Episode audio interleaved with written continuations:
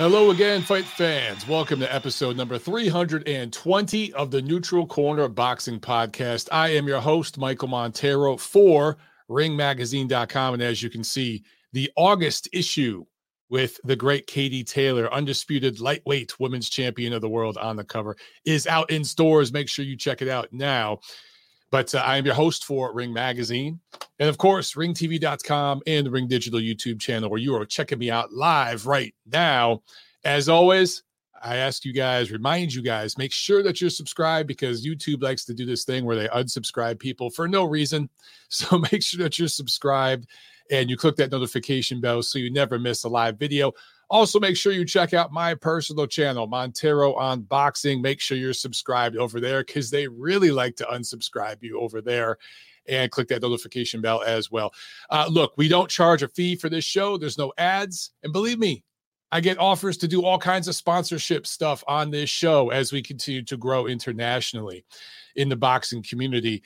Uh, and, and I turn that down. And it's something that I've talked about with Doug, uh, Doug Fisher, of course, the great Doug Fisher, um, at Ring. And uh, we want to keep this thing ad-free. We just want word of mouth. That's all we need to get the show out there. So the fee for this show is non-monetary. All I ask is you guys spread the word. All right. If you get something out of it, if you have a good time, you have some fun, man, just tweet it out, share it on your social media. I know all of you guys are on social. All right. There's a thousand apps I've never even heard of, TikTok and all this other shit. Just share the show on one of those every episode. That's it. That's all you got to do. That's the fee. All right. So pay your fee. And then we can get right into this. Um, Some news and notes. Let me jump into that uh, real quick, because we got some housekeeping stuff. So look, uh, next Monday is the Independence Day holiday here in the United States, July fourth holiday. So we will not have a T N C next week. Okay. No T N C next week. And we're not doing the Friday wrap up over on my channel this Friday. So I will be hanging out with family this long weekend and enjoying my time. And uh, for those of you who uh, want to get all your updates on the, the schedule over the next couple of weeks, don't worry. We're going to do that here in this episode of the show, all right? But we're not going to be back for T N C until next next Monday, July uh, eleventh. We, so next week, we will not have T N C, but we will have the Friday wrap-up. Then the Monday after that, T N C is back, okay? So this will be the last show for uh, about a week or so. All right. So we're going to have some fun today. We'll cover everything. There's not a whole lot going on, but there's some stuff to review. All right. Including uh, this weekend, I think we saw a young star. I, I really don't even want to say breaking through, because I think he already broke through with his uh, performance earlier this year, but he just further broke through with this last performance. We'll talk about that. And then we got some stuff to preview for the next couple of weeks. Okay. So we're kind of in the dog days of summer. There's no super big fights right now, but there's still plenty going on, and things are setting up for a really, really big fall. Uh, it's really going to start in August, but August, I really think through the end of the year, we're going to have several big fights to talk about all over the world. So that's going to be a lot of fun, man. This is shaping up to be a pretty damn good year in the sport. We've had uh, plenty to talk about and, and cheer for. And I think that twenty twenty-two, the biggest thing, we are going to get, you know, we're going to get a few super fights. Of course, the, the Golovkin and Canelo rubber match. Of course, the rematch between Usyk and Joshua. We may get Spence and Crawford, but I'm starting to get pessimistic. I'm going to, I'm going to remain optimistic as much as I can, but uh, we'll see. All that's great. But to me, what this year is going to be known about more than anything else is the new school really starting to break through. I think the new school really starting to break through this year. And um, that's a perfect segue. You know what? That's a perfect segue into my fight review, because let's talk about the new school a little bit. Before we get to what happened Saturday in San Antonio, Texas, and I know a lot of you want to talk about that. We absolutely will. But let's start Friday, June twenty-fourth, Kissimmee, Florida. Important fight here. Jonathan Gonzalez defended his uh, junior flyweight belt. It was his first defense, a battle of southpaws between him and Mark Anthony Barriga, who I think is from the Philippines. You had a, a Puerto Rican-born fighter out of the Bronx versus, I think, a Filipino fighter. Anyway, um, Gonzalez defends his title successfully for the first time. He is definitely uh, a player at, in the junior flyweight division. So if you watch the little, little guys, this is one to keep an eye on. All right. So that's what took place on Friday. And then Saturday, June twenty-fifth, underrated fighter out of South Africa, Heki Butler, scored the win over Elwin Soto in Mexico. Soto is a uh, Mexican fighter who has now lost two in a row. He lost his previous fight to Gonzalez, who I just mentioned, and this was his second in a row to Butler. I think this being in Mexico and everything else, this being a Zanfer Promotions card, this was in Baja California, Mexico. It was broadcast on E S P N Plus, by the way. If you haven't seen it, you can go check it out.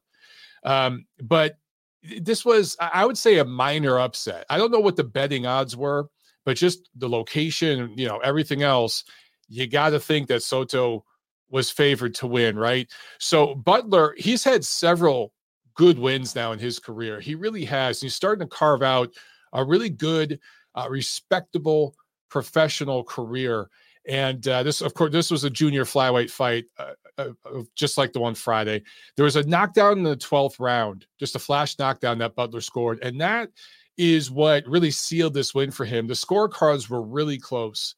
And I think they should have been a little wider. To me, this felt like Butler clearly won. It was competitive, but I thought he clearly won this fight. Scorecards were a little too close for my taste. But again, it was in Mexico, Mexican fighter, uh, to my point earlier. So good win from Butler. And who knows, maybe we could see him against Gonzalez or something like that. But uh, underrated, underappreciated fighter uh, out of South Africa. But the big event last Saturday, June twenty-fifth, was uh, put on by Matchroom Boxing U S A at the Techport Arena in San Antonio, Texas. This was broadcast on the Zone. And before I get to the main event, let's talk a little bit about the undercard. Uh, Julio Cesar Martinez was supposed to defend his flyweight belt, but he pulled out of the fight last minute and uh, screwed over his opponent for the second time in a row. And this isn't the first time he's done this. Just a really unprofessional fighter that is not being um, held responsible for any of his behavior, but he still holds a W B C flyweight belt, which at some point, th- this guy needs to be held accountable for his actions. Anyway, he was supposed to be on this card. He wasn't. But Jessica McCaskill successfully defends her undisputed welterweight championship uh, with a stoppage retirement, third round retirement win over Alma Ibarra from Mexico, who um, came into this fight with a really, really poor resume and was just completely outclassed. This was the third defense for McCaskill. The punch stats in this fight, as far as like punches thrown and landed, even in different categories, fairly even. But McCaskill's had so much more impact. It was apparent right away, and uh, Ibarra does not come out for the fourth round. So I'd like to see McCaskill get a little more busy. She hasn't been the busiest fighter in the world since she won this undisputed welterweight championship. I understand what her and her manager slash boyfriend, uh, trainer Rick Ramos, are trying to do. I understand. But I, I would like her just to get a little busier, especially if it's against this level of opponent. She could be fighting girls like this three, four times a year and just stacking up defenses. Maybe that's the best thing they could do right now since there's no elite level opposition to face. All right. In the co-main event, uh, Muradjan Akhmadiyev improves to eleven and oh with a T K O twelve win over Ronnie Rios. This was the third defense of Akhmadiyev's unified belts. He has two of the belts at junior uh, junior featherweight. And, of course, Stephen Fulton has the other two belts. Now, Stephen Fulton is seen as the top guy. Akhmadiyev right behind him. They're the two top guys in the division. I'd love to see them fight. I would favor St- Stephen Fulton. I think he's special. I think he could be a pound-for-pound level guy. I think he has those kinds of skills. The only thing he really doesn't have is killer power. Akhmadiyev does have good power, definitely better than Fulton. But Fulton probably does everything else a little bit better, you know. Still, I'd like to see the two of them fight, but Fulton is with P B C and they're not going to make this fight. They're just not going to, even though they would be favored. I understand Akhmadiyev doesn't really bring in uh, a whole lot of money internationally. Uh, he does bring in some, he does bring in some, but for Fulton, it's not as if he has a whole lot of options. I mean, I, I guess unless he wants to move up to one twenty-six, which he could do, but at one twenty-two, why not try to go for undisputed? And I, I just really hope that both sides could do this. Eddie Hearn, who represents Akhmadialev, they said that they want it. Stephen Fulton on his Twitter account says he wants it. Well, let's see what happens. But I, I'm not going to hold my breath, but it would be great. Anyway, uh, Akhmadialev drops Rios in the twelfth round, and the ref came in and stopped it. Uh, coming into this fight, Rios had been on a pretty good run lately. He had scored some good quality wins coming into this fight, had some good momentum, always gives a great effort. Good quality prize fighter, right? Experienced, battle-tested. So these were great, great rounds for Akhmadialev, who, once again, he's only had eleven pro fights, fought pretty good opposition in those eleven fights to, to unify two belts, but he needs rounds. He needs professional rounds against experienced battle-tested pros like this. So this was great matchmaking and, and a good quality win top to bottom for Akhmadialev. Not that he fought perfect. There's plenty he could still work on, but this was a good win that will make him a better fighter. Uh, according to CompuBox, he landed fifty-two percent of his power punches. Anytime you're landing half your power punches, generally speaking, you're going to win the fight. Uh, he was two sixty. He landed two hundred sixteen overall punches, thirty-four to the body compared to just ninety-three for Rios. So in terms of the punches landed and everything else, it was fairly one-sided, but Rios was always competitive. He's just a competitive, tough, grizzled kind of fighter. So again, these were good rounds for Akhmadialev. Now to the main event, where Jesse Bam Rodriguez Franco, and I remember I, I realized last week I kept calling him uh, Jesse Franco. It's because during the show, I was thinking of his brother, Josh Franco, who I've I've talked to on the phone before. Uh, I, I did a story uh, on, on Josh Franco for uh, Ring Magazine um, a year or so ago. I think it was last year. And um, so, you know, I, I was thinking about him when I said that, but they are brothers, okay? I think they're half brothers. So it's Jesse Bam Rodriguez, but there is the Franco part too. And I just left out the Rodriguez part last uh, last week, so I apologize for that. Uh, so anyway, Jesse Bam Rodriguez improves to sixteen and oh. The twenty-two-year-old southpaw from San Antonio scores a T K O eight win over Srisaket Sor Rungvisai, and this was the first defense of Bam's junior bantamweight belt that he won in his previous fight against Carlos Cuadras. So so far, two fights this year for Bam, and two really good wins over two of the high-profile fighters in this very celebrated, internationally celebrated one fifteen-pound division. And um, on paper, these wins look outstanding, and I, I definitely would put him as one of the top candidates for Fighter of the Year so far for twenty twenty-two. There's no way he's going to win it. There's no way a guy at one fifteen is going to win that award, um, at least not this year, when you have all these other big fights I just mentioned, right? The winners of those fights are going to get, one of them is going to get Fighter of the Year. But you got to put Bam among the top candidates for this award. I really hope we see him in the ring one more time this year. And uh, my boy Steve Kim mentioned it on Twitter. I think it was today. I can't remember if he tweeted it yesterday or today, but I retweeted it today. Uh, he said, and I'm paraphrasing, but basically that, um, you know, Jesse Bam Rodriguez can be a star in San Antonio. And Matchroom Boxing slash Eddie Hearn, they promote him. In fact, they just announced, uh, I think today they tweeted something where they re-upped on their deal, right? Because they know what they got right here. So they re-upped on their contract with Bam. He's going to start making more money now. He's going to be more of a, a featured player for Matchroom, especially Matchroom U S A, what they're trying to do here in America. But uh, Steve was basically saying, man, this kid could be a star there in San Antonio because that's a good boxing market. This kid's from there. So is his brother.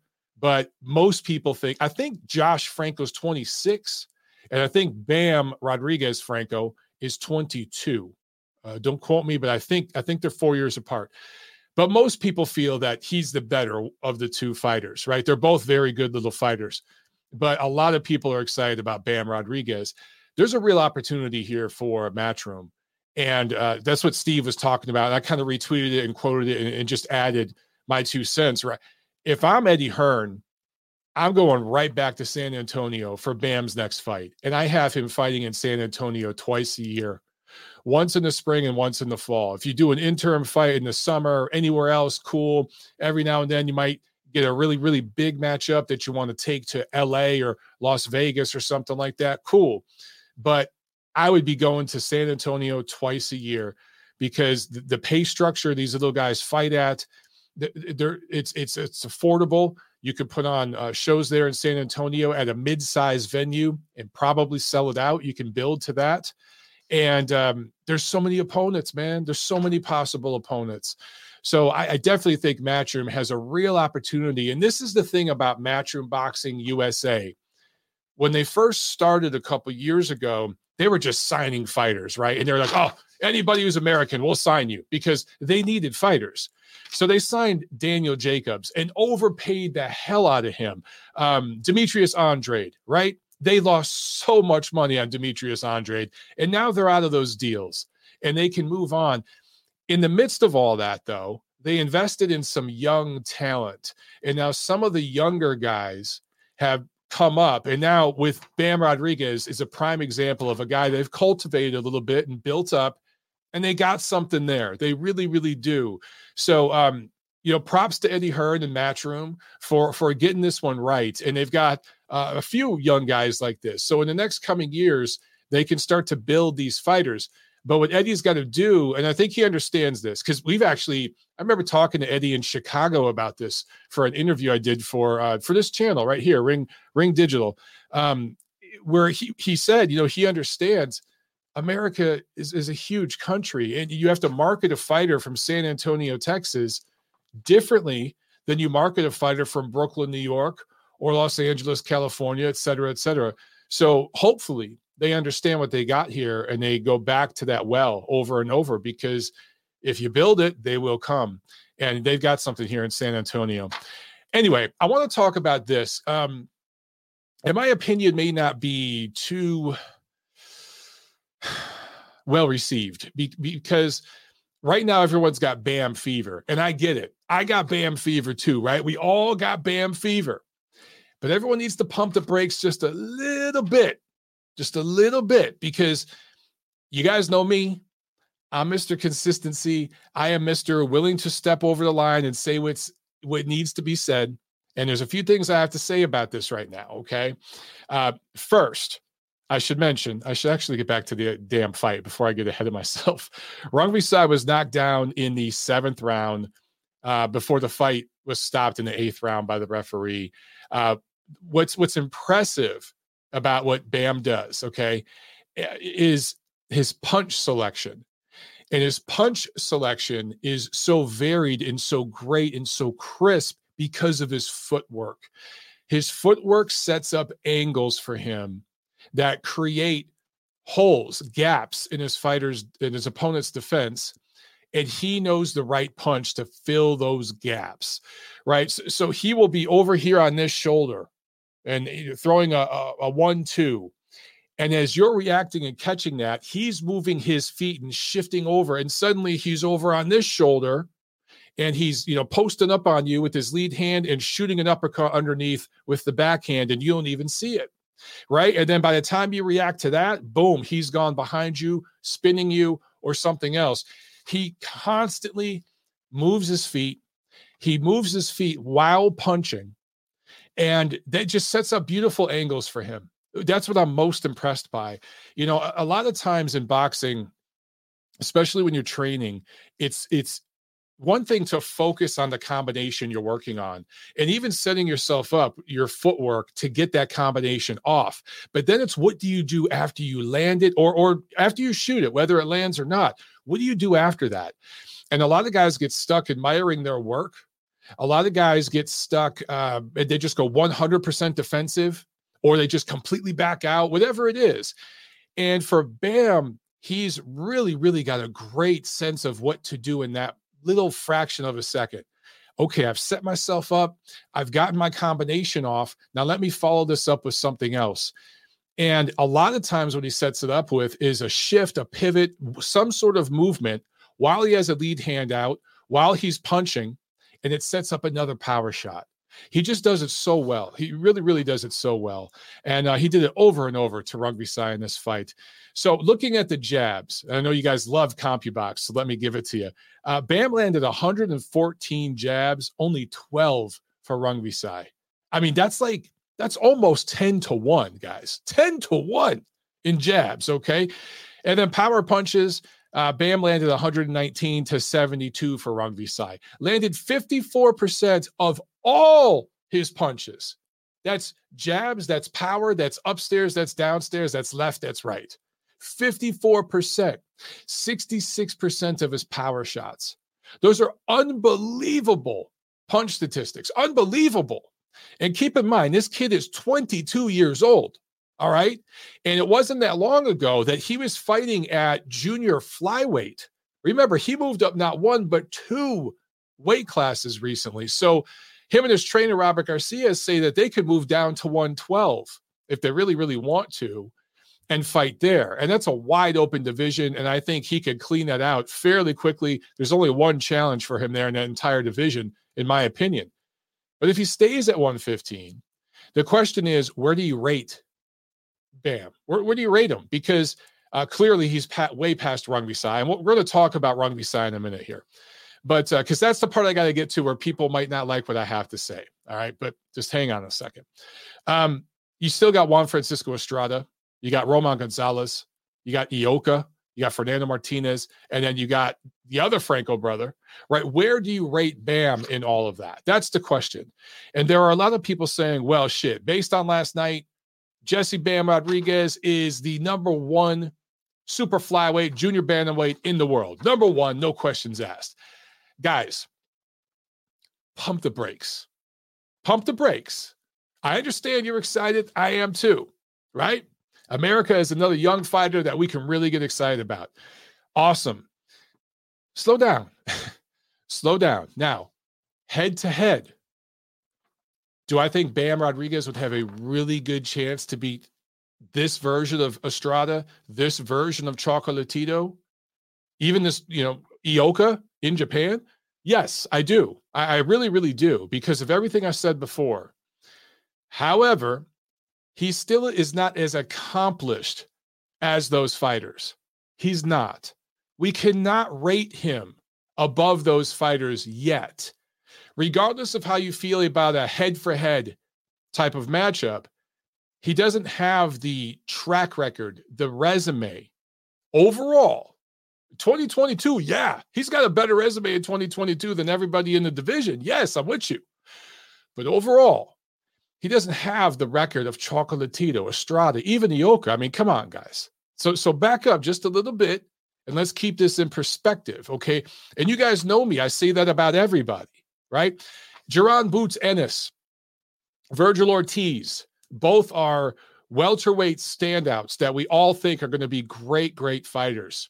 Boots Ennis could be a guy that is uh, pound for pound number one one of these days. He has that look, right? Certainly the eye test says all that. And maybe head to head right now, you'd pick Ennis to beat Errol Spence or even Terrence Crawford. I ain't mad at you if you have that opinion. I really, really ain't. Okay. But head-to-head is not the same thing as ranking. We can't rate Ennis or Ortiz on the same stratosphere as Errol Spence or Terrence Crawford because they haven't accomplished what those guys have. You see what I'm saying? And truthfully, B- Bam Rodriguez, he's accomplished a hell of a lot more than Jaron Ennis or Vergil Ortiz so far. He really, really has in terms of the names on his resume. Still, we can't rate him above those other guys.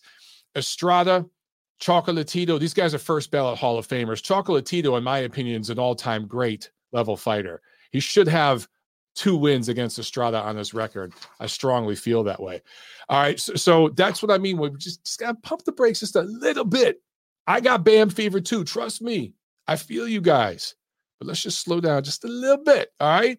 Now, I got to talk about this, and it's going to piss some of you off. Because you're going to say, oh, twenty twenty hindsight, Mike. No. I Listen, I picked Bam Rodriguez to win the fight. Now, did I think he would completely blow Rungvisai out? Maybe not like this, but it didn't surprise me. I was impressed, very impressed. The most impressive part is that the kid's twenty-two. He was doing this at home. There's a lot of pressure when you fight at home. It was very impressive. Was I blown away or surprised? No, I wasn't. Guys, as I said last week on this show, episode three nineteen, go back, check the record. Srisaket Sor Rungvisai or Wisaksil Wangek, whichever you prefer, is an old thirty-five. He has not fought since last March. So he was coming off a one-year, three, four-month layoff, right? So, so over a year, almost a year and a half out of the ring. Hasn't fought in the U S A, outside of Thailand, or against a top-tier opponent since he fought Estrada in April of twenty nineteen, a fight that he lost. His last win against a top-level opponent was against Estrada in February of twenty eighteen. So the wins he had over Chocolatito, and I thought he split. I thought Chocolatito won the first fight. I was there. I was there in New York. I thought Chocolatito won it, but he Rungvisai clearly won the rematch, obviously. Um, so in my opinion, he went one and one with Chocolatito, and he went one and one with Estrada. All the momentum he had from twenty seventeen, twenty eighteen, where he was regarded as the number one or number two fighter at one fifteen for most of that time, is gone. And for the last few years, he's been hanging out in Thailand mostly, fighting nondescript opponents. You know, you go to BoxRec and you look this shit up, it's one-star, two-star level opponents. And I say that because it's relevant to this discussion. Bam Rodriguez did not beat the Rungvisai that Chocolatito fought twice in twenty seventeen, I believe. He did not fight that version of the Rat King. That's not who he fought. He fought a guy five years removed from that. He fought a guy who hadn't fought for nearly a year and a half and hadn't fought against an elite level opponent for three years. Okay, these things matter when we're rating Bam Rodriguez's performance. So that's why I say everyone just chill, pump the brakes. I know I've said that like eight times in this episode. I swear that w- that was the last time, okay? But I just want to drive this point home that um, – I'm excited about this kid. For him to perform this well at twenty-two years old, all the pressure, everything else, extremely impressive. I, I really do think we have a, a future star in our hands. Do I ever think he's going to be a crossover superstar type fighter? No, he's one hundred fifteen pounds. Here in the United States, that just won't fly with casual fans. It just it just won't. U F C fans, it's, they can't they, they can't conceptualize a fighter that weighs one hundred fifteen pounds. They can't do it. So like the casual fan is never going to get into this kid. But fans in San Antonio and, and greater Texas, that area in Texas, Mexican-American fans, diehard boxing fans, they're going to be all in on this guy, right? They're going to love this kid. And I think he could win awards and win belts at multiple weight classes. I absolutely believe that. But I really want to see him against a young fighter in and around one hundred fifteen pounds. That's what I really, really want to see. A high-level young kid that's still in their twenties, uh, maybe early thirties. But guys, generally speaking, in those lower weight classes, by the time you're in your early, mid-thirties, um, you're old. You, you just are. It's not like light heavyweight or heavyweight, you know, cruiserweight divisions like that. Uh, so generally speaking, yeah, once you hit thirty, your your prime is over. So I want to see this kid in there against other young talent. That's what I want to see. But in the meantime, if they can get a fight between him and Chocolatito, him and Estrada, which through the W B C, that might be possible, I would love to see those fights. Abso-freaking-lutely, I'd love to see those fights. And this kid could build up his name fighting those legends, those older legends, who might be, who are on the downside of their career. There's no might be about it. They are on the downside of their career. And he, I, he really probably could beat all those guys. But then I want to see him against, again, the, the young talent. That's what I really, really want to see out of this kid. All right, so that's how I feel about that. I know I probably triggered a few of you with that because right now everyone's just seeing the positive. And what is it called? Recency bias? I understand it, but it could be a powerful, powerful, A powerful thing. People could get drunk off that. And I just think some of you guys need to just pull back a little bit. All right. I missed a couple of super chats, so let me get to them super duper quick. Uh, super chat from Sam A. Thank you so much, brother. He says, Bam was great. but S S R got old, too slow shot. Yes. And Sam, I, you know, I mentioned that on Twitter, and a few guys kind of got at, got at me and were like, hey, how can you say that? You know, look, it was pretty obvious if, if you just watch the fight. Uh, Rungvisai was, his feet were slow. He, his punch output dropped vastly. I can't remember CompuBox. Uh, yeah, I don't have the numbers, but CompuBox actually sent out, you know, they sent out a thing to all of us, and they'll put little notes in there, and they talked about the precipitous drop in Rungvisai's average punch output per round in this fight versus his entire career. It wasn't as if it was ten percent. Like, it was like half. When the punch output drops, when you can't let your hands go, that's the first sign that you're an old shot fighter. And that's that's just where Rungvisai's at. I think that was pretty clear. Still, all that being said, a fighter of that level, just the, the experience that he brought in and, and all the things he has seen and done in this sport, for a twenty-two-year-old kid to, for lack of a better term, whoop his ass like that, it was pretty damn impressive. And I got to say this too. It was actually Rick Glazer who tweeted this, and I retweeted it. I had to. Um, it, and again, I'm paraphrasing, but he basically said that, you know, Bam Rodriguez, his two wins this year are, are better than Gervonta Davis's entire resume. And you know what? He's right. They're also, and I think he mentioned uh, Demetrius Andrade in that tweet as well. Those two wins that Bam had this year are better than Andrade's entire career and Gervonta Davis's entire career. This kid at twenty-two has already done more than those fighters. And I, I think Davis is in his late twenties and Andrade might be in his early thirties. And this kid's already, this kid already has two better wins than they do. Pretty crazy. Pretty crazy. And I know some of you guys out there will say, well, Mike, isn't Gervonta Davis beating Leo Santa Cruz kind of the same thing as Bam Rodriguez beating Sor Rungvisai? On the surface, yes, although I'd say Sor Rungvisai at his best was a lot better than Leo Santa Cruz. But more than that, Leo Santa Cruz was moving up in weight against Gervonta Davis, okay? Santa Cruz, his best work was two or three divisions before, uh, under where he fought Davis. Let's not forget, it's Bam who recently moved up in weight and has and fought a much larger Cuadras, much larger Rungvisai. So it's the opposite, actually. So for the, for that reason and others I could point to, um, I, I actually think that what Bam did against Rungvisai is far more impressive than what Tank Davis did against Santa Cruz, who has, you know, the biggest name on Tank's resume. All right. Uh, another super chat from Anthony Santiago. Thank you so much, Ant. He says, what's up, Mike? I'll be going to your motherland for a month this Thursday. Whoa, for a month, dude. Oh my God, I'm jealous as hell. He says, great performance by Bam. I don't think it would be a good idea to put him in with Chocolatito now, though. Yeah, I hear you, man. Well, first of all, if you're going to Italia, you got to let us know where, what, what, like what part. Uh, actually, um, Terry Moss, friend of the show, Terry Moss, the, the head of Buckhead Fight Club here in Atlanta. Um, I've fought on her shows. I've done commentary for her shows. She was just over in Italy for like a week or two. And um, just she was sharing a lot of photos and stuff. And uh, man, I'm jealous. I'm so freaking jealous. And now you're going for a month, bro? That's crazy. So we got to know where, dude, because, you know, are you going to be up north? You're going to be in the south. You're going all over the place. Um, yeah, please give some details. But um, generally speaking, I agree with you about Bam. Listen, just because he beat a completely shot Rungvisai and a, if we're being honest, a past his prime Cuadras, who's lost now, what, two, three in a row, something like that. He's lost most of his recent fights, if we're, if we're being honest.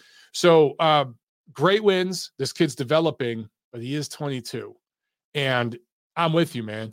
Um, Get him in there maybe against a, a mandatory opponent or, you know, a stay busy fight. Get him back in San Antonio later this year or something.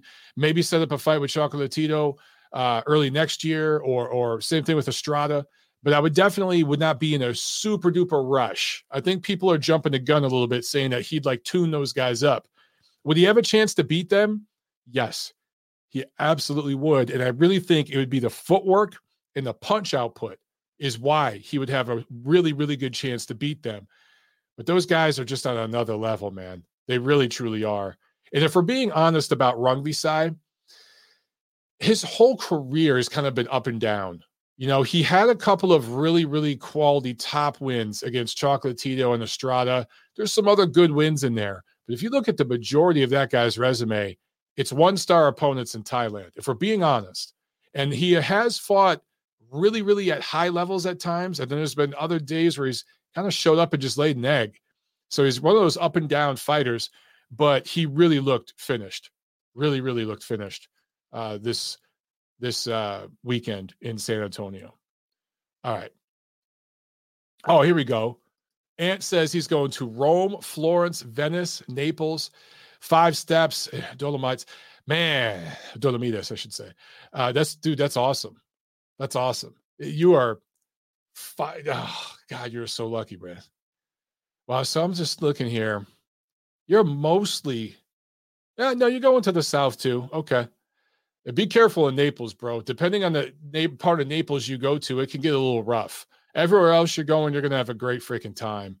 But uh, yeah, just, you know, watch yourself in Naples. Sam with another super chat. Thank you again, Sam.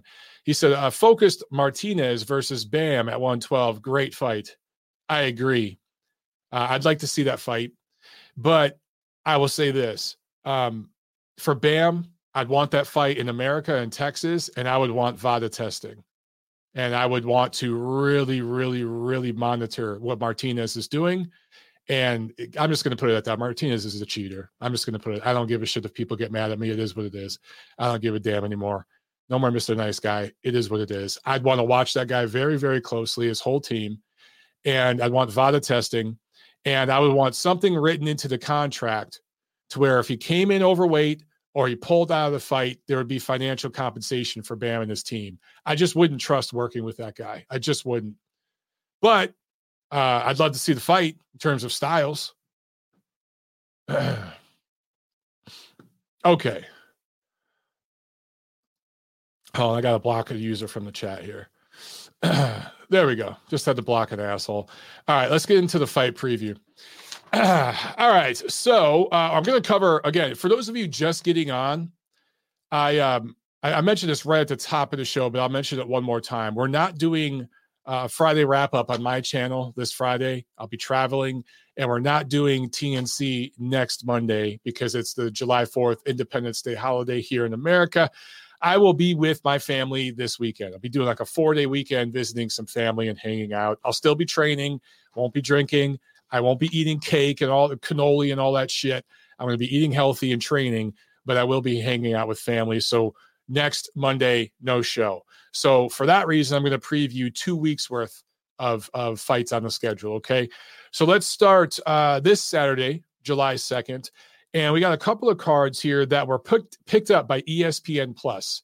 They originally had no uh, broadcasting here in the United States, but they were picked up at E S P N Plus. So this is great value here if you're a subscriber to that app. So let's start over in London, England at Wembley Arena. Frank Warren, Queensberry Promotions, Joe Joyce, thirteen and oh, going up against Christian Hammer in a W B C heavyweight eliminator.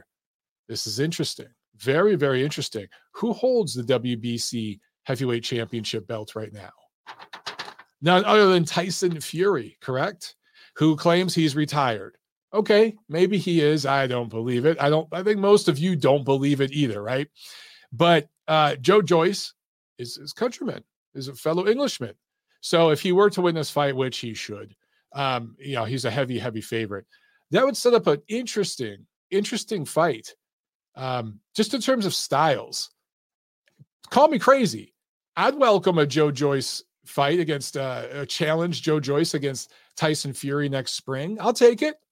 But even if Tyson Fury truly does walk away, if Usyk beats Anthony Joshua in the rematch, which I think he will, he should, Fury might really truly retire. He'll definitely dump that W B C belt.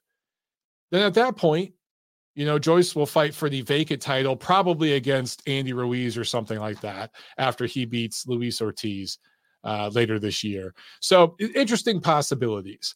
But, I'm, you know, I'm a fan of Joe Joyce. I know a lot of people shit on him and don't like his style. He's kind of slow and all that. I actually think he's underrated. I've said that a thousand times on this show. Anyway, uh, he has not fought since last July when he stopped Carlos Takam. So uh, he's been out of the ring for about a year, about a year. So this is a long layoff for him. Um, Hammer has fought three times since then over that same span over the last year, but he's lost two of the three. Somehow he's in a W B C eliminator. How? I don't know. I don't know how a guy could go one and two in his last three fights, and his only win was against a one-star level opponent, and he's in the W B C heavyweight title eliminator. I don't know how that happens, but it happened. Anyway, Joyce Hammer uh, is going to be on E S P N Plus, and that will be on at two p.m. Eastern time here in the States. So two p.m. Eastern time here in the States, you can watch that fight. Also on this card, you got Jason Cunningham versus Zolani Tete. Tete, every time I hear that name, I just think of like... Anyway, I take a look. You guys remember uh, in Living Color, uh, Men on Film, that skit that they would do with, uh, oh my God, I had Damon Wayans and um, ah, who's, who's the other dude? He's from Detroit. He's from Michigan. He's a Michigan guy. Ah, I can't think of his freaking name right now. But they were like two gay dudes talking about film and shit. I just tight tight when I hear it, I just think of like anyway Damon Wayans, and yeah, he could totally pull it off. Anyway. Zolani Tete has titles. He has won titles before at one fifteen, one eighteen. He recently moved up to one twenty-two. That's where he's going to be fighting Jason Cunningham. So that'll be interesting to see how Tete looks at one twenty-two. Also on this card, Callum Johnson, light heavyweight out of England, who has only lost once in his career. It was to Artur Beterbiev in twenty eighteen. No shame in that. And he actually hurt Beterbiev in that fight, going up against Russian-German Igor Mikhalkin, uh, ten-round light heavyweight fight. So that's the two p.m. Eastern fight, a card from London that um, E S P N is going to pick up. Now, they also picked up a card from Australia that they're going to be broadcasting live at five a.m. Eastern time. So you got action at five a.m. Eastern and two p.m. Uh, Eastern from E S P N Plus this Saturday. So Dean Lonergan, D N L Events, this is that's the promoter. I have no idea who this is. No disrespect, I just don't know who this is. Dean Lonergan, D N L Events, is putting on a card at the Gold Coast Convention Center in Queensland, Australia. And in the main event, Marius Bradis, remember him? He is defending his I B F Cruiserweight belt. That's the only belt he has left, going up against Jai Opitaya, who is a local there to Australia. Let's talk about Opitaya real quick. twenty-one and oh, seventeen knockouts, twenty-six years old, six foot three, southpaw prospect out of Australia, fought for Australia in the twenty twelve Olympics, three-time Australian national champion as an amateur. So this guy has a pretty good pedigree. He actually has a legit boxing background. And uh, he will be going up, obviously taking his greatest challenge to date, massive leap in opposition, going up against Bradis for a legitimate cruiserweight belt. And Bradis is seen as the legitimate top cruiserweight in the world. Let's talk about Bradis real quick, though. What has happened to this guy? You know, after that great fight he had with Oleksandr Usyk in twenty eighteen, gave Usyk the toughest fight of his career to date. He really, really did. And, um, style-wise, he just gave Usyk some fits. Usyk, it was it wasn't his best night. Still, you know, for Bradis, he came up a little bit short. It's his only pro loss. That was like four years ago, a little over four years ago, I believe. He came back, won season two of the World Boxing Super Series, the cruiserweight belt, right? Their their second tournament at cruiserweight. So that was a great accomplishment. But there were there was COVID, the pandemic, and there's been delays in his career. I get all that, but I just feel that his the momentum he kind of had has stalled a little bit. He has spent most of the last year, I feel, calling out, of all people, Jake Paul on social media. He's posted like bizarre social media videos. One was like a rap song where he was calling out Jake Paul. Of all the people he could call out, right? He's not calling out for a rematch with Usyk or any other fight. He wants Jake Paul. So it's just kind of bizarre. In twenty twenty-one, he only fought once against a journeyman level opponent, And now this is his first bout of twenty twenty-two. And this is a guy from Latvia, right? He's fighting in Australia w- with a promoter and a promotion that I've never heard of. So this is all just kind of bizarre to me. And it's it's difficult to understand. Uh, you, you look at where this guy once was and where he is right now. And it's, it, I don't know what happened to the dude. All the momentum kind of went away. Now for Opataya, uh, he's been inactive since COVID as well. He hasn't been very active himself. Currently rated number four by the I B F. So he's highly rated by the I, IBF, but I checked it. He's not a mandatory. There's no mandatory right now. In fact, there's not even a number one rated uh, contender for the I B F at Cruiserweight. Number one's vacant. The I B F will do that. They'll have a vacancy randomly at different spots in their top ten. And right now, at least the last ratings I've seen, Opataya is ranked number four. So again, I just don't quite understand what's happened with Bradis and why he's going this route. But maybe he's getting paid super duper well, but he's fighting in a convention center in Australia. I, I don't know. I, it, he could make more money there than he would make in his home country in Latvia. I don't know. Uh, maybe COVID or something. I, I don't know what's going on there. Anyway, that will be on E S P N Plus, five a.m. Eastern uh, this Saturday. Now, next Saturday, July ninth, there's two cards of note. Let's start in uh, San Antonio, Texas. Back to San Antonio. This time it's Showtime. P B C on Showtime from the Alamo Dome in San Antonio. Mark Magsayo going up against Ray Vargas. Uh, Magsayo defending his featherweight belt, I believe, for the first time.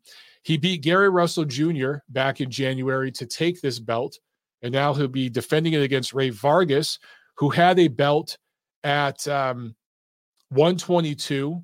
And defended that belt several times, but never really got any big fights. Could never get a big fight in the, and a big opponent in the ring with him, whether it was him not wanting a big fight or his management. It just never happened. So this is his second fight at one twenty-six.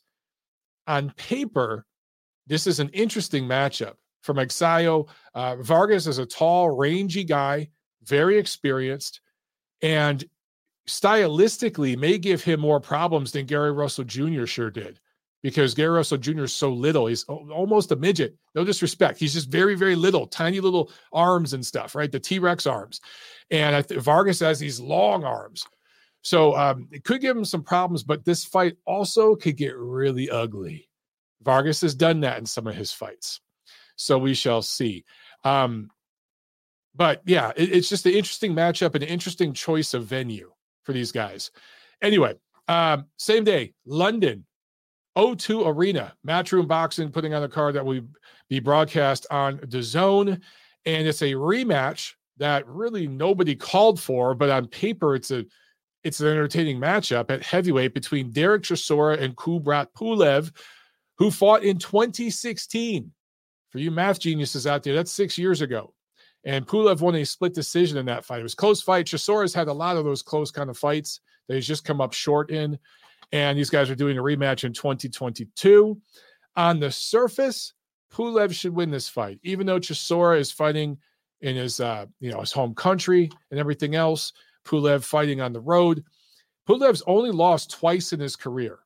You know, I do think he is a somewhat underrated heavyweight. He only lost to a prime Vladimir Klitschko, well, maybe just coming off his prime Vladimir Klitschko and um, and Anthony Joshua. That's it. Those are the only two losses he's had. So um, he, he's a solid heavyweight contender, and he had a you know solid amateur pedigree. He's fought some good heavyweights, and he's done well against most of them. Style-wise, this should be an interesting heavyweight fight. Also on this card, a really good rematch between Israel Madrimov and Michel Soro. These two fought uh, last December. Madrimov technically wins by stoppage. A lot of people did not like the stoppage. It was very controversial. So you're going to get a rematch between these two. Soro gave Madrimov some, some real issues. It was pressing him.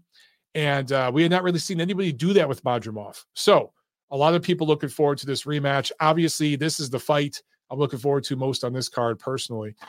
And also on this event, uh, undefeated prospects out of England, Fabia Wardley, thirteen and oh heavyweight, and Felix Cash fifteen and oh middleweight. So that's a pretty uh, fun little entertaining card there from Matchroom. Good domestic card over there in uh, London. So that will be fun. All right, guys. Whew, that's it with the fight re, uh, preview. I was about to say review. Now let's check on these super chats real quick. Want to make sure I didn't miss anything. I think we got another one from Sam. Thank you, Sam. He says, Ray Vargas, most boring fighter like Ray Gondiao. Yeah, he definitely could be confused for being the Mexican Ray Gondiao. You could, you could say that. And he could turn this fight with Magsayo into a really, really boring fight. Um, we shall see. Keith says, uh, midget lives matter. If you know, you know. Guys, look, I'm probably going to get this video will be demonetized. Uh, well, actually, it isn't even a monetized video because we don't do that here. So, so screw it. I'm going to let it rip. So there, there's a midget wrestling tour that goes around America. And I just, I, I love midgets. They're hilarious. They're just, they're awesome. And they came here to Atlanta. And so me and the wife went last year. It was actually uh, right after one of my fights. So I was able to like have a couple beers and relax and really enjoy it. And it was hilarious. And they had one dude who came out who looked like fifty cent, but they called him twenty-five cent. And I took a picture with them, and uh, they had t-shirts there that said midget lives matter. So of course I bought one, and I took a picture with a few of the guys, posted it on my uh, Instagram. It was just outstanding. It was hilarious. And if they ever come back through town, we're going to see them again. Had a great freaking time. On that note, um, yeah, let me make sure I got through all my stuff. Yes. I think we can get to some phone calls. So let's do that. All right. We got, it looks like Jack on the line. No doubt there's going to be some Triple G Canelo talk. All right, Jack, you're on the line. What's up?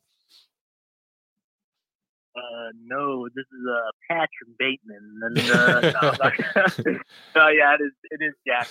Um, I was going to come up here. I'll, every time I come on the show, I need to be like, gun to your head, five seconds. And then name a matchup. So gun to your head, five seconds. Uh, Nakatani versus Bam Bam, one thirteen or one fifteen. No, one thirteen. One twelve. Uh, I'm yeah. going Bam decision, but it's one fifteen, one thirteen. It's close.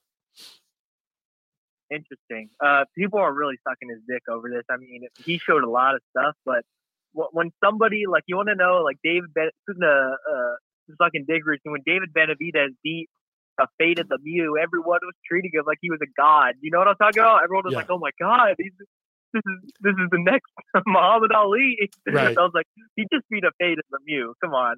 But um, now Bam impressed me, and uh, not trying to be a dick or anything, but dude, do you think he might be possibly gay? He could be like the first ever gay champion in boxing. Why would you say he's gay? Did he say he something? Just gives, he just gives the vibe. Oh, no! I'm...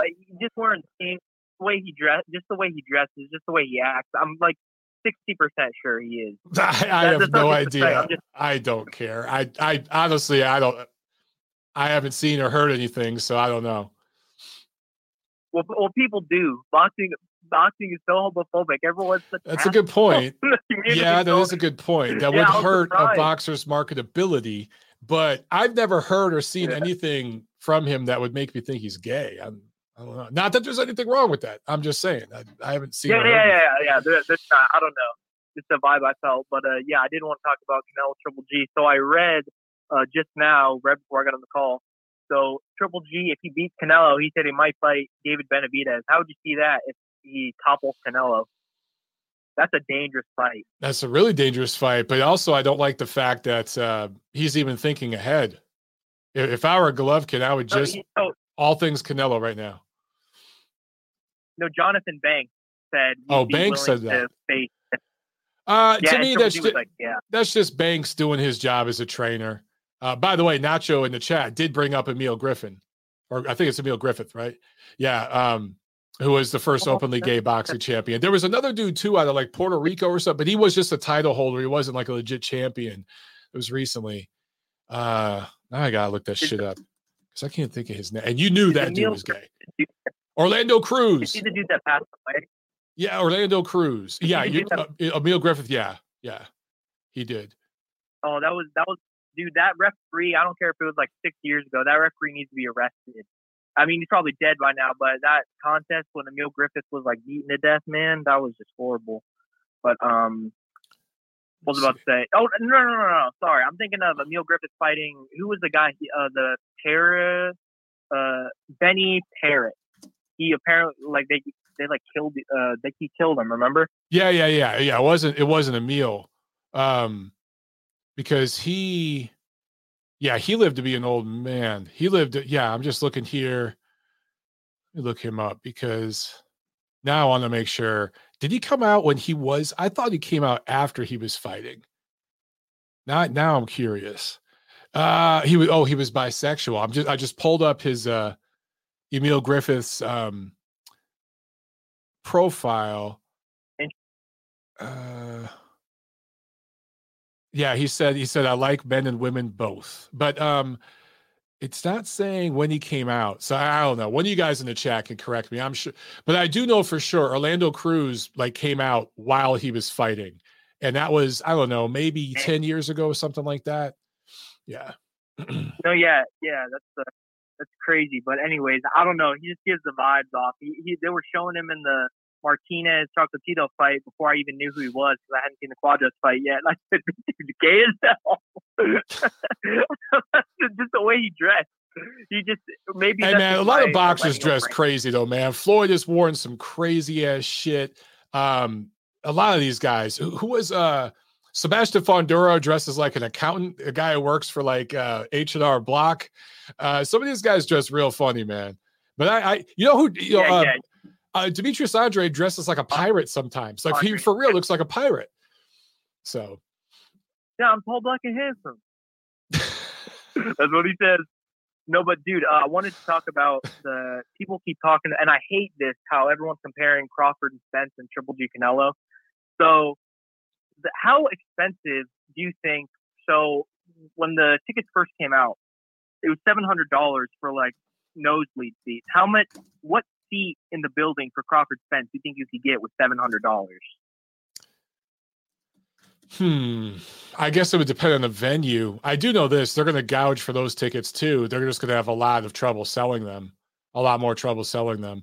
Um, but they're going to sell those, those tickets to a different crowd than they're selling to. I think there's going to be a lot more international people coming in with money. You're going to, for uh, Triple G and Golovkin. You're going to have uh, guys coming in from Mexico with money. You're going to have guys coming in from Europe, Eastern Europe, Central Asia with money. So they're going to, there's a lot more, there's a bigger international market with that fight. With Crawford and Spence, you're probably going to have a lot of American entertainers and stuff, you know, gobbling up some of those big seats. But I'm with you. There's no way it does anywhere near the same gate. It just can't. Yeah, and uh, one more thing, because uh, we're on the topic. I never got to ask you this before. Uh, Crawford, so everyone talked about, uh, I talked on this, uh, maybe it was like six or seven episodes ago, Crawford versus Tito Trinidad. Bro, Tito Trinidad is one of the most overrated fighters ever, and everyone called me crazy, but I was like, Crawford beats Tito Trinidad. Everyone's going to call me crazy, but he does. Dream matchup, guys, I'm sorry. Crawford beats Tito. Even whatever Mike says, Crawford wins. He beats Tito Trinidad. Just to... Uh, the fact uh, so come bring that hate in, everyone. What do you what do you think of that opinion? I think he could. I don't know who I'd favor in that fight. Oh! But he could. Crawford could beat Tito. Yeah, he could, of course. Prepare for the comments, bro. But uh yeah, yeah I'm gonna head out. But uh right, you have Jack. A good night, bro. All right, man, you too. Uh, Jack triggered half the chat with the gay stuff. Hey, look. Who cares if a fighter's gay? I don't give a shit. But it is interesting because there haven't been that many that would be out. But I haven't heard anything from either of the Franco brothers that would make me ever, ever, ever question, you know, or, or suspect anything like that. Not that any of that shit matters. Sam A with another super chat. Uh, he says, by the way, saw Tears for Fears on YouTube. Phenomenal. Yeah, dude, their new album ain't bad. It's not bad. I I was actually very impressed that they did a new album. I had no idea until we went to the concert, but it was a lot of fun. And uh, to, to go there and hear some of the new tracks. And of course the old classic tracks from the eighties, man, that shit was, that was a good time, man. That was a really good time. Lots and lots of fun. All right. Oh boy, the chat. Oh man, the chat is definitely lit right now. Uh, Skid Row Joe says, uh, corniest dressers in boxing, period, are the Charlo twins. I don't know, dude. I it, there, There's some really crazy dressers that even make the Charlos look normal. Uh, again, Andre straight up wore an outfit once where he looked like a pirate. I want. I, I thought he was going to have like an eye patch and like uh, a parrot on his on his shoulder or something. He looked like a freaking pirate. So uh, some of these guys dress crazy. Tyson Fury has worn some crazy shit too. L- look at some of the things. The guy, the, Tyson Fury, will work out in like booty shorts with his gut and his uh, muffin sludge hanging over and his fupa and all that shit out there for everyone to see. I mean, come on, guys. Uh, you know, hey, you want to say, you know, that that's a certain look, okay? You know, to, to Jack's point earlier. that, I'm not that, you know, again, there's nothing wrong with any of this. I'm just saying. All right, back to the phones. Nacho, save us. Nacho, you're on the show. What's up? Yeah, I don't know where he was going with that tangent, but I'm going to leave that shit alone, Mike. Okay. Um, I think we need to move on from that. Yes. Um, just real quick about the fights this weekend. Um, man, I got to give all the credit to Bam. Did not expect that kind of a performance from him. I thought uh, Sor Rungvisai would have had more left in the tank, but you could see as the fight went on, he was starting to break him down and he was starting to make him kind of hesitant to, to go in there with Bam, and Bam was just taking away his legs with those body shots, and then eventually just, you know, pounded on him and jumped on him and ended up taking him out. I mean, that's a hell of a performance. Some people would probably try to discredit it, saying, you know, he fought a guy who was probably not at his peak, but still, he was a, still a very viable opponent. So I think you yeah. got to give him credit. Absolutely. Um, It's interesting that they keep. It's interesting that uh, Garcia is saying that he wants him to go down to one twelve to fight the guys there. I honestly think, Mike, he beats a lot of those dudes at one twelve. I don't really think any of those guys can stand up to him.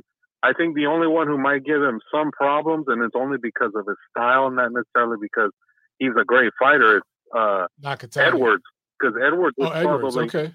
Uh, yeah, I think Edwards, just his style is so tough to deal with. It's so awkward and, and tough to fight against that I think he would be the toughest guy out of all the bell holders for him to beat. I think the other guys are beatable, in my opinion. I think he can beat uh, J C Martinez. I think he can beat uh, Nakatani, although that would be a hell of a fight, though, for sure. I'm not discounting either one of those two dudes as far as them being able to give him a fight, but I think he has a little bit more uh, tools in the bag Um, than those guys do, and I think he could, he would find a way to beat both of those dudes. Um, with uh, with uh, Akhmadaliev, um, he put up a good performance. Um, you know, Ronnie Rios is just a guy. I never really thought of him as being like a legit contender. I just think he was just kind of thrown out there as someone for uh, him to defend the belt against. And you know, Rios put up as good of a fight as he could, but you could see as the fight wore on, he was just getting taken apart, and the way he was taking him out with those body shots was unbelievable. So, I mean, that was a great fight. Honestly, Mike, in your opinion, do you think there is a possibility that that fight between him and Fulton happens, or does Fulton leave twenty-two? Uh, I would bet against it. I really would, but I, I'd love to be proven wrong, man. I really hope we can see that fight, because I, I think – It's yeah. necessary, man. We need to see it. Yeah, I'm on the same boat. I want to see it, but something tells me that someone's going to dig in their heels and, and just someone's not going to let this fight happen, which I think is going to suck if that if that ends yeah. up being the case. Me too. Because I think it would be a really good matchup for sure. And then, um, really quick, Mike, the uh, the whole thing with um, the other fight that I talked about, uh, the Butler and Soto, that was a nice entertaining scrap between those two guys. Yeah. Um, I was surprised that Butler ended up getting the decision in Mexico. I really didn't think he was going to get it. I thought that they were going to find a way to give it to Soto at the end until the knockdown. The knockdown seemed like it was the difference in that fight. So, I mean, that was kind of, that was really interesting how they, they gave it to him basically based on that knockdown was the reason that Butler won. Um, but yeah, it was a it was an entertaining fight. I mean, it, it was awesome to see that fight. Um, with the uh, card that you just talked about, Mike, um, the one with Chisora. I mean, at this point, Chisora is just a guy. Like, he's just getting beat up and getting paid to get beat up. I don't think he beats Pulev. I think Pulev will still figure out a way to beat him. I think he's just being, you know, just he's just out there just to get a paycheck at this point. And I don't see him beating Pulev. I think Pulev still has more than enough to beat him. But the other fight is the one that I really want to see, is the rematch between Madrimov and Soro. I just think that Soro has, um, you know, I think he's got, he might have Madrimov's number. Is it possible that Madrimov might have been rusty going into the first fight, and maybe that's why, you know, he looked bad? I think it's totally possible, but I just think, Mike, that Soro might figure out a way to, to win that fight. I'm picking mm. him oh, to, yeah? to to pull off the You think the he'll win a decision, yeah. or you think, think he'll stop him, or how do you see it? No, I think more than likely it's going to be a decision, because Soro doesn't have uh, power it, it, like that to stop okay. Madrimov.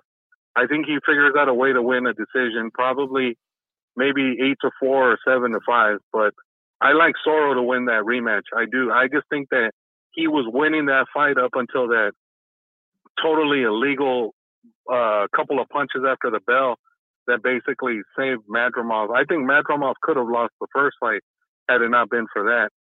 So I'm, I think Soro will definitely be on his game for this uh, rematch, and I think he's going to go out there and, and take it. So, all right, Mike, I know you got other people waiting to call. All right, thanks, Nacho. Have a good one, bro. Yeah. Too. All right, another super chat from Sam A. Thank you, Sam.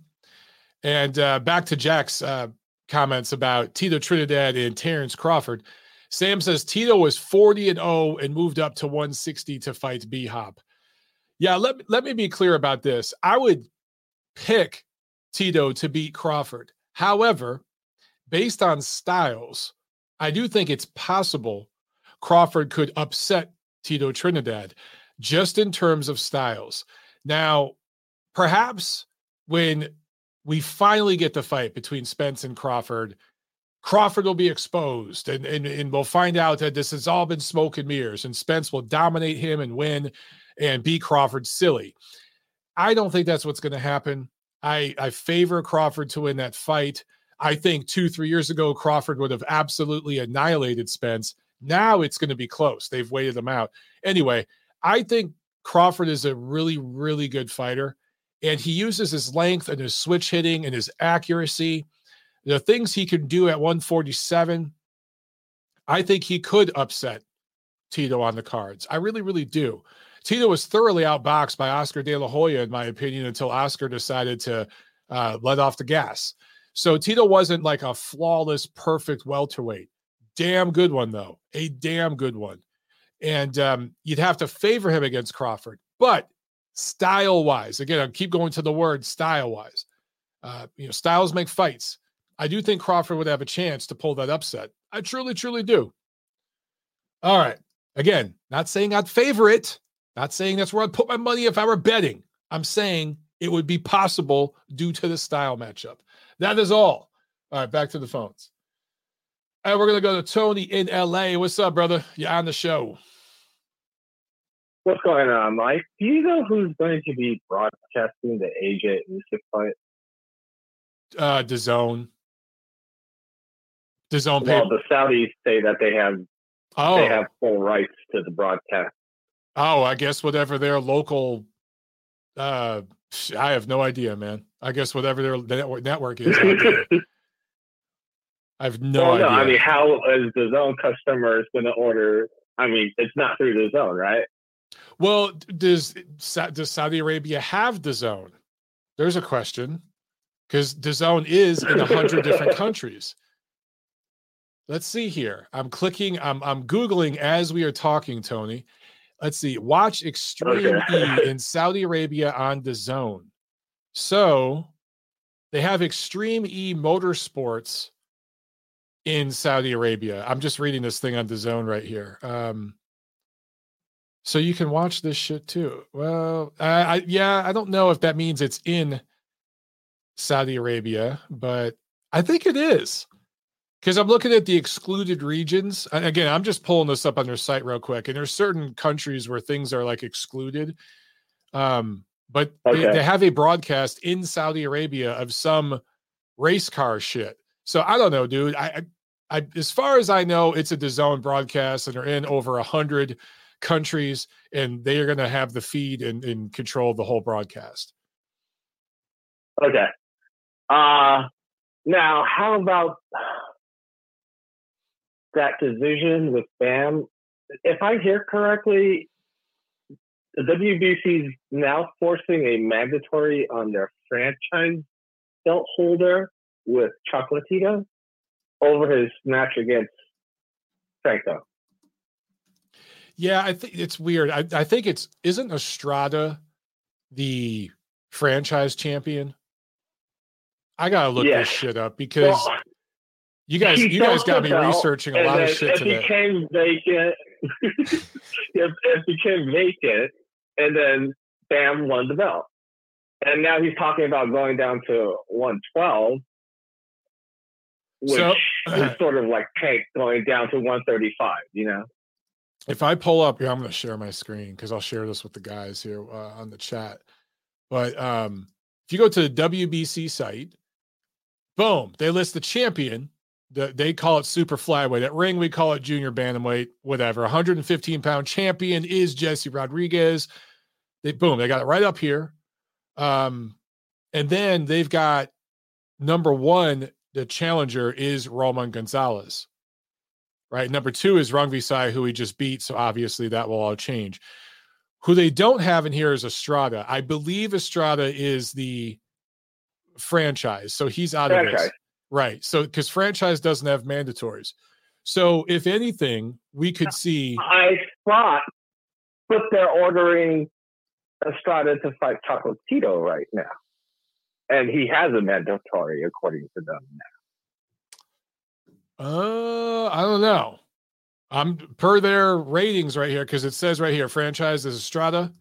And it says that their number one uh-huh. mandatory is Roman Gonzalez. So I guess I would have to look that up. But um, you guys are stumping me today with this shit. I can't keep up with these sanctioned body bullshit. But um, from from Not what they have way. on their no, site, dude, from what they have on their site and the way they've always done it, to me it looks like, and by the way, the silver champion is vacant, which the silver is usually the mandatory. But from what they have here on the site, silver's mandatory or silver is vacant. Estrada is the franchise champ. Roma Gonzalez is number one. So I don't know.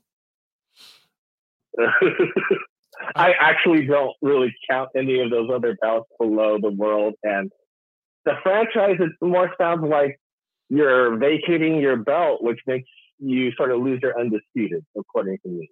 I mean, I don't know how you feel about it.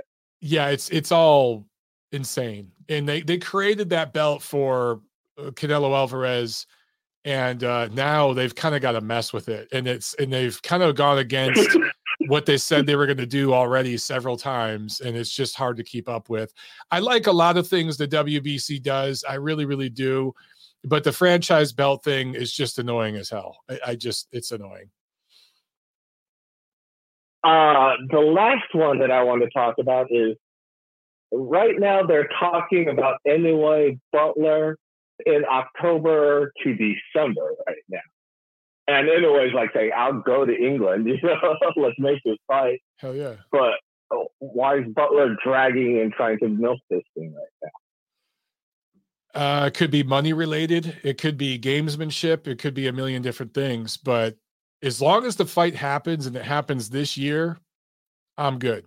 I just want that fight to happen, and I like it in England. I think that's the best place for it, and um, I'd love, I'd love for it oh, to happen. I hear Inoue's, uh, Inoue's all good for it right now. Like you said, yeah, you want England? Go for it. I'll take the fight. Yeah, I mean, dude, he's gonna, he's gonna get paid. He's gonna be undisputed, and he's gonna build his brand in England and fight in front of a big crowd over there. So like, it's, it's like, um, win-win. For Inoue. So right now yeah. I'd, I'd give any demands Butler wants, whatever. It, that's his cash out, you know, within, within reason, of course, but he's probably just making yeah. negotiations tough to get, you know, as much money as he can, which I understand. Cause they know they're going to get their and ass drawing beat. This out. Yeah. They're going to get their ass tapped, man. They know I, just, that. I just want to see N O A Fulton, and that might be a bridge to unification up there as well. You know what I mean? Because yeah. I do not see uh, D A Z N and P B C working together. I do not see that right now. Yeah, I can't see that either. Um, but, you know, look. They'll all work with N O A. Oh, for sure. For the money? At yeah. this division? Yeah. Perhaps. Perhaps. It could happen. But right now, just I want to, you know, I really hope that they can figure out a way for Fulton and Akhmedov to fight. But you're right, there's just no money in that. Now, maybe in a way next year, if he wants to move up, there's there's a lot of international money in that. But is P B C going to let Fulton well, fight in a way? Are they going to let him do that? I don't know. Uh, I can see Bob and P B C working together. I don't see them working with D A Z N because, yeah, they they've invested a lot of money into those uh, those fighters. You know what I mean? Yeah. So they need to make the biggest money fights they can, and right now it's N O A versus Fulton at that division. It's what both top ranked guys and P B C guys want to see. Yeah. But. Uh, that's it for this. Uh, have a good four, and I'll talk to you on the next show. All right, man. You too. Thanks a lot. All right, there he goes. Let's jump to the next one. I think this is T J. Let's see what we got. Uh, two oh one, you're on the show. What's up? Yo, Mike, brother, what's going on, man? What's How up? You living? Good. How about you? Good, good, good. Um, You know, I was going to talk about Bud, but since that topic came up, just for everyone listening, I just want people to know how hard, for me, in my opinion, the hardest jump in any weight class, this was what makes or break you, makes you a elite or not, is one forty to that one forty-seven. To be real or not, because there's a lot of good fighters that look amazing at one forty that just never make it to one forty-seven, because one forty-seven is so stacked with depth, and that extra seven pounds, those guys are huge. And Bud did that flawlessly. I mean, you had Pacquiao that did it, Mayweather, but you're talking about some really, really good fighters like Danny Garcia that looked awesome, that couldn't cut it at one forty-seven. Amir Khan that yeah. couldn't cut it at one forty-seven. Adrian Broner, that was a four-weight world champion, could have cut it at one forty-seven. Mikey Garcia, you know, stepped up and just It just makes it just makes Bud that much more special for people that don't understand the significance. Not only did he jump from one forty, he started at one thirty-five. Yep. So I mean, he's a special guy, and as you touched about with Spence, um, I think he's got too many ways to win. You know, I think he's too dangerous. I understand Spence is huge. Spence got the power, but uh, what makes Bud so special is his ability to adapt. You know, you never see him get hit with the same punch twice. Mm-hmm. He uh, He's constantly changing up in the ring. He's just, he, he's just, you know, finds ways to, uh, find ways to win. That that's what makes, you know, somebody like him so special. But um, as far as the fights this weekend with Bam, and I have had high praise for Bam for a long time. He's one of those guys that uh, you see him coming up, you're like, he, I put him in the category of say Shakur and Boots, and um, man, he he even like. Succeed, like went far above, exceeded my expectations of him when he completely dominated the Rat King Rungvisai. And I know Nacho said, you know, uh, well, he didn't really catch, you know, he didn't catch, it's true, he didn't catch Rungvisai in his prime. Yo, but it works the other way too, because Bam's not in his prime either. He's twenty-two years old, coming up in weight with That's limited experience. So That's a good point. You're not catching, you're not catching Bam in his prime either. You know, he took a big chance against Carlos Cuadras. He took that fight on eleven days' notice, never fighting in that weight class before. So, and at a time where there was a lot of doubters saying, no, he's not ready for Carlos Cuadras. Look at this kid. He's only twenty-two. This guy's been in there with stacked resume, been in there with the best of them. And, uh, you know, he made it He made it look like he belonged. Not only that, now people are talking about pound for pound this with this kid. And I know they say it's early, but, I mean, I believe him. I'd buy stock in him, you know. Um, Another thing with the M J fight, people are talking about M J Fulton. Who would you favor in that fight right now? Curious to know your boxing mind.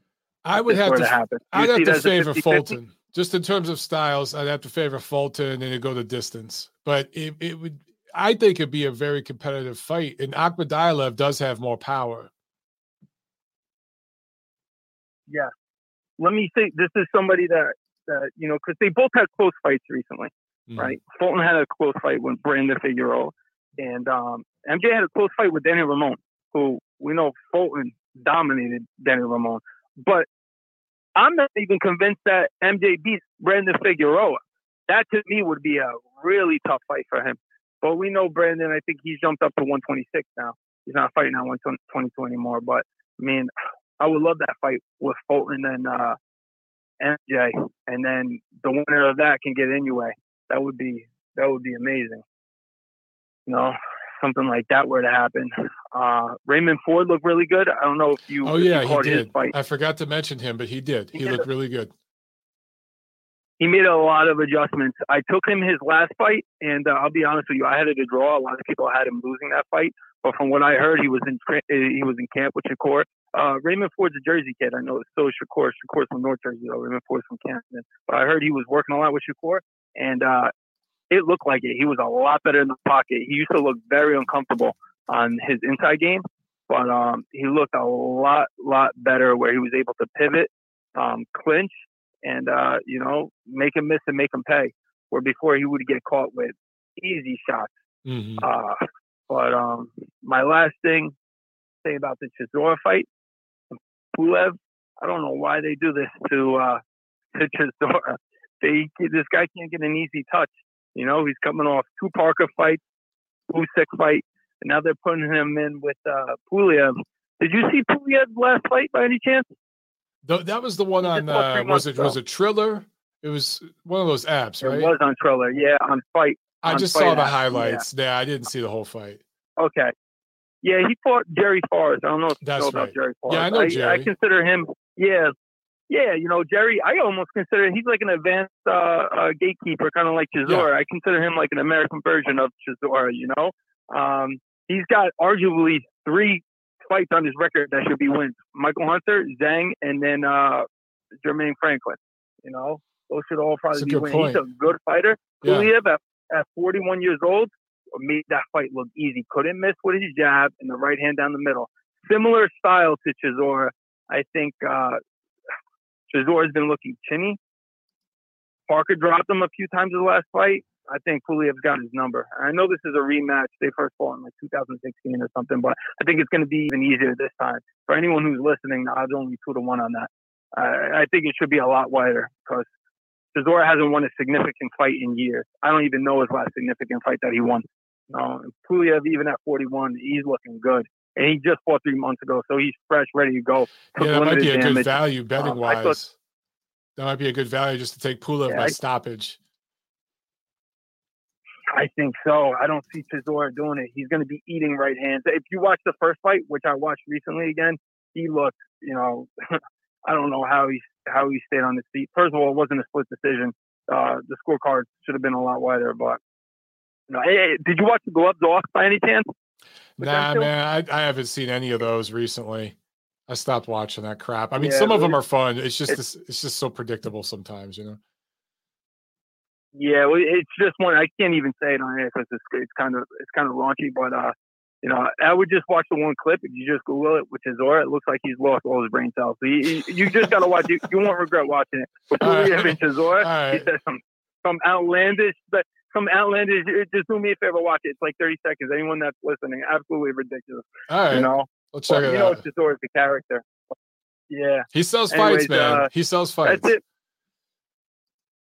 Yeah, that's July. That's July, July ninth. So in yep. two weeks, should be going. All right, Mike. Always a pleasure. All right, T J. Have a great Fourth, man. Thanks All for right. calling in, brother. All right. Talk to you. You too. All you right. too, brother. Talk to you. Yeah, I saw a couple of you guys in the chat were uh, we're talking about Mike Alexander. Alexander in the chat mentioned Mikey Garcia apparently retiring today. So he didn't really formally announce it, but on his social media profile, Mikey Garcia just it just he changed his uh, profile message or whatever the hell you call it, his headline to retired former boxer, and he you know named his his stats and everything, his championships. And so everybody has been tweeting about this. Um, in fact, right before I went live on the show, uh, one of the editors at Ring messaged all the writers like, hey, can somebody, you know, write something on this and post it to the site?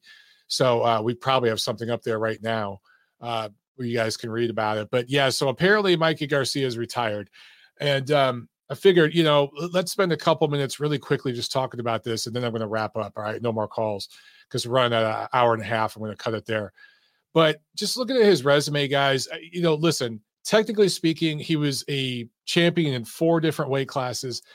He was never the champion, though. Remember, I always talk about the difference between a title holder and a champion. Mikey Garcia was a title holder. And for me, it really is like the tale of two careers for Mikey Garcia. When he started out as a prospect, you know, he went pro in two thousand six, and he started at one thirty. He was a really, really young kid. And you see, you know, Top Rank built him up with um, just, uh, you know, typical opposition, how you build guys up. And then he got to a point where he was fighting for for titles and stuff. And this is back when I think, I want to say these fights were probably on H B O. This is like Top Rank H B O.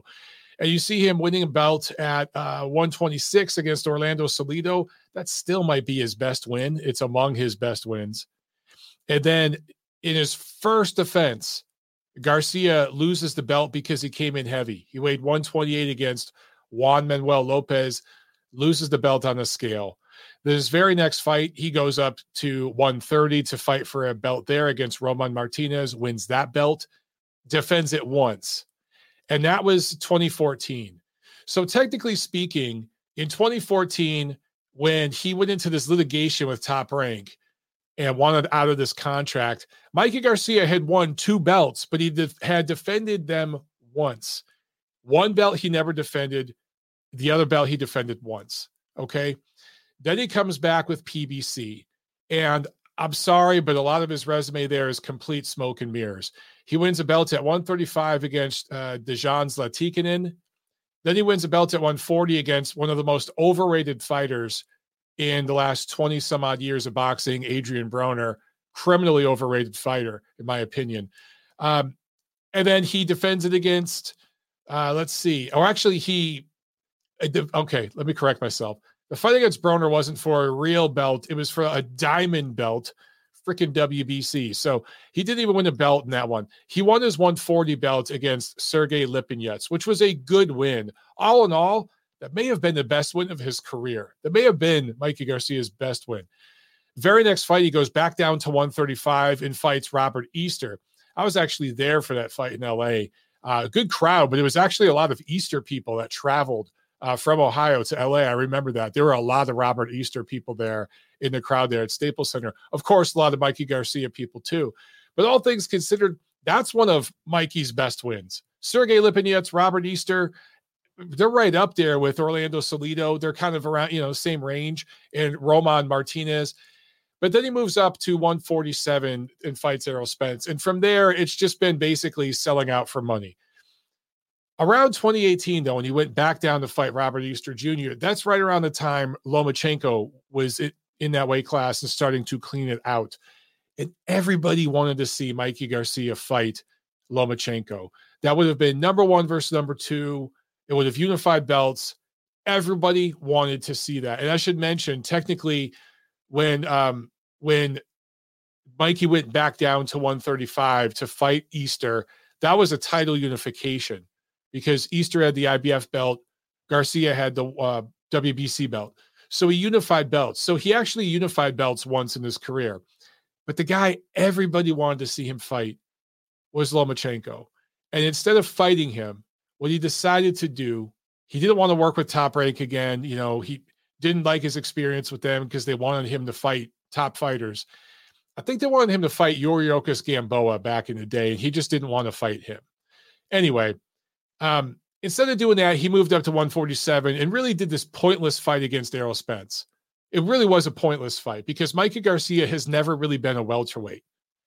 He was decent at one forty, but he his you know he needed to stay at one thirty-five. That's where he was really good, and he was a solid one forty, but a good one thirty-five later in his career. Um, he was never a welterweight, so this was a pointless fight. It was a money grab. And then, of course, we see the fight with Jesse Vargas, and then he gets beat by Sandor Martins. So um, let me look, because one of you guys just said um, that Mikey Garcia changed his profile. I didn't see who it was, but I just saw a message in the chat here. Uh, so, okay, I'm, I'm looking at his Twitter right now, and it doesn't say he's retired. So he changed it. So who the hell knows if Mikey Garcia is retired or not? But people are tweeting about it. Who the hell knows? I don't know what to make of it. My whole point was Mikey Garcia might make the Hall of Fame one day, but he's not a guy I would vote for. I think that the Los Angeles media, which is the center of boxing media now in the United States, um, they they probably will vote him in. He's a media darling in Southern California. I wouldn't, though. I wouldn't vote for Ricky Burns, who's a three-division title holder. I wouldn't invite, uh, vote for Adrian Broner, who's a four-division title holder. These guys won titles in multiple weight classes, but they were never the guy, the man, the champ at any weight class. It's a lot of smoke and mirrors with some of these guys. And Mikey just wouldn't get my vote unless it was an incredibly weak year and there was just nobody else to vote for. But there are other guys that have been passed over a bunch of times that I think I would vote for them. Some of those guys who maybe have been on the ballot for several years and haven't been able to get in, they probably get in on a year where Mikey Garcia hits the ballot. He's just not a guy that's going to get my vote because he just hasn't had um, that kind of career. Would you say it was a Hall of Fame career? And I'm not trying to hate on Mikey Garcia. He was a very, very, very good technical fighter. Truly, truly was. However, he avoided the top opposition from one twenty-six all the way up. Even at one forty-seven, which he had no business fighting there, it's not as if he fought the absolute top guys. When he fought Errol Spence, that was twenty nineteen. You could make an argument by then. Some people rated um, Errol Spence number one at that time. I didn't. Uh, you guys got to remember, at that time, there were several other fighters in that division, including Terrence Crawford, I think uh, Manny Pacquiao. Those guys were around. So, you know, Errol Spence, I think, had just won his I B F title at that time, and that's all he had. But, yeah, dude, I, I just – so Nacho in the chat says his best win was against Lipinets. Yeah, probably. Probably. But mark my words, guys, Mikey Garcia might make the Hall of Fame one day. And a big part of it will come down to demographics and where he's from. He's from the L A area. That's where the media is now. Um, the greater West Coast area, if you include L A and then out to Las Vegas, that's Mikey's region. And a lot of those guys, I can tell you right now, I've had conversations with guys before that said they will vote for him. Anyway, whether he's retired or not, decent career, solid career, not a Hall of Famer. That's just my opinion. All right, guys, have a great week. Have a great holiday weekend for my American friends, and we will see you back at the end of next week. So next Friday, Friday wrap-up on my channel, Montero Unboxing. The next episode of The Neutral Corner, T N C, will be here on the Ring Digital YouTube channel Monday, July eleventh. All right, guys, have a good one. Peace.